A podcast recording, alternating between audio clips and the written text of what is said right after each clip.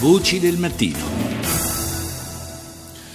Parliamo di Spagna dopo le elezioni che non hanno eh, dato un verdetto chiaro su chi eh, debba o anzi soprattutto su chi possa governare in Spagna.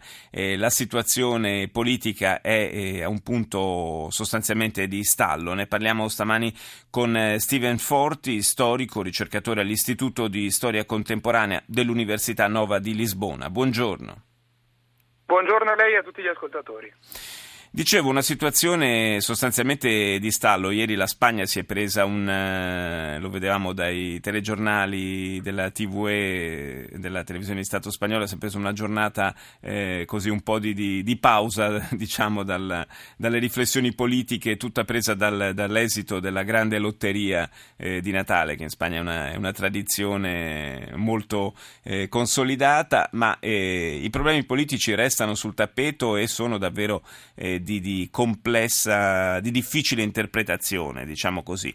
La sensazione è che eh, eh, al di là del, dei numeri, eh, l'ostacolo più grosso per arrivare alla formazione di un governo possa essere in qualche modo di natura personale, cioè proprio legato alla figura stessa del premier uscente Mariano Rajoy. Sì, beh, è molto probabile.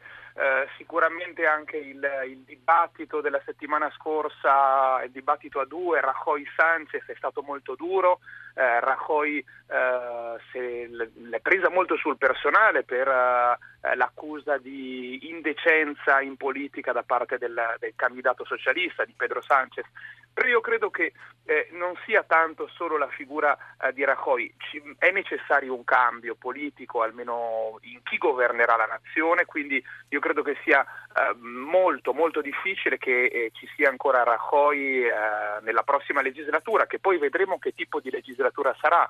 Eh, io credo che si andrà molto probabilmente, eh, almeno insomma, la maggiore probabilità è questa, eh, verso una legislatura corta con una riforma costituzionale e probabilmente controllata dai due grandi partiti. Quindi lei ipotizza una grande coalizione tra socialisti e popolari? Io credo che in questi giorni si sta spingendo molto per questo, anche il quotidiano El País, che comunque è sempre stato molto vicino al Partito Socialista, sì. sta spingendo molto in questa direzione.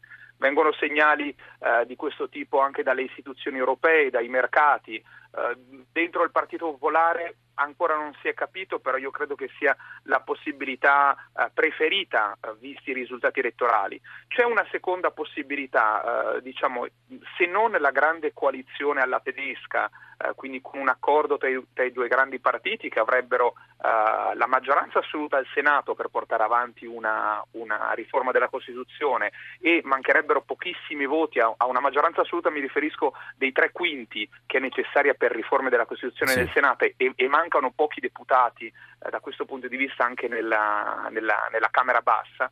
Eh, c'è un'altra opzione che sta prendendo quota, secondo me, che è quella di un uh, governo in minoranza del Partito Popolare uh, con uh, una serie di accordi per ottenere l'astensione tanto dei socialisti quanto di Ciudadanos e in questo caso eh, un governo in minoranza dovrebbe affrontare in qualche modo la riforma della Costituzione. Bisognerebbe capire di che tipo, bisognerebbe capire che tipo di accordo, con che figura. Eh, rimanendo il Partito Popolare in minoranza è possibile eh, che si trovi una figura gradita o almeno meno sgradita di Rajoy all'interno del Partito ehm, Popolare. Chi potrebbe meno, essere? Sgradita ai socialisti.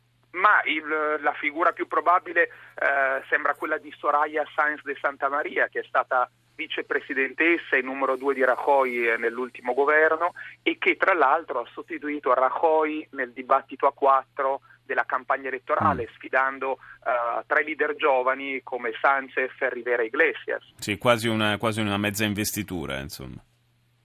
Sì, si, è, si, è, si, era già pensato qualcosa del genere, dopo questi risultati diciamo che è una figura che mh, potrebbe essere utile, però eh, si fanno anche i nomi, eh, cioè non si fanno ancora nomi, ma si stanno valutando le possibilità di una figura esterna ai due grandi partiti, diciamo una specie di opzione Monti sì. però dopo delle elezioni. questo, questo, ci porta sempre di più a, a, ai primi commenti a caldo del, eh, degli analisti spagnoli che parlavano di situazione di, all'italiana no? dopo il voto.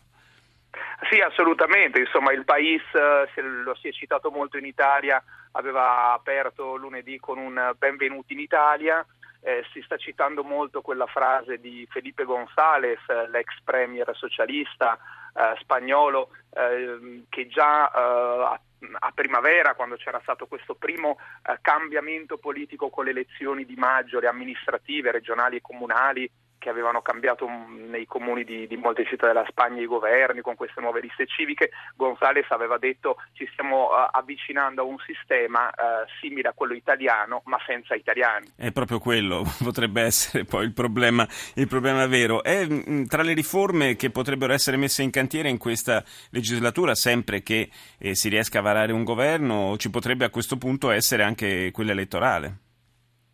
Sicuramente quella elettorale, insomma, se ne parlerà. Bisognerà capire però eh, a che accordi si arriverà, perché se è vero che soprattutto Podemos, ma anche Ciudadanos e limitatamente anche il Partito Socialista sono favorevoli, era contenuta nei loro programmi elettorali una proposta di riforma della Costituzione più o meno radicale, il Partito Popolare è sempre stato contrario, solo nell'ultimo mese eh, prima delle elezioni ha dato una specie di segnale che sarebbe disponibile a parlare di qualche punto per cambiare la Costituzione. Eh, certo, dobbiamo tenere presente una cosa, il Senato in Spagna ha pochissimo potere rispetto all'Italia, uh, però eh, uno dei poteri importanti del Senato è proprio quello di eh, dover approvare, eh, nel caso in cui eh, ci siano le condizioni, una riforma costituzionale. Sì. Quindi ci vogliono i tre quinti anche del Senato e nel Senato il Partito Popolare ha eh, i tre quinti, ha 124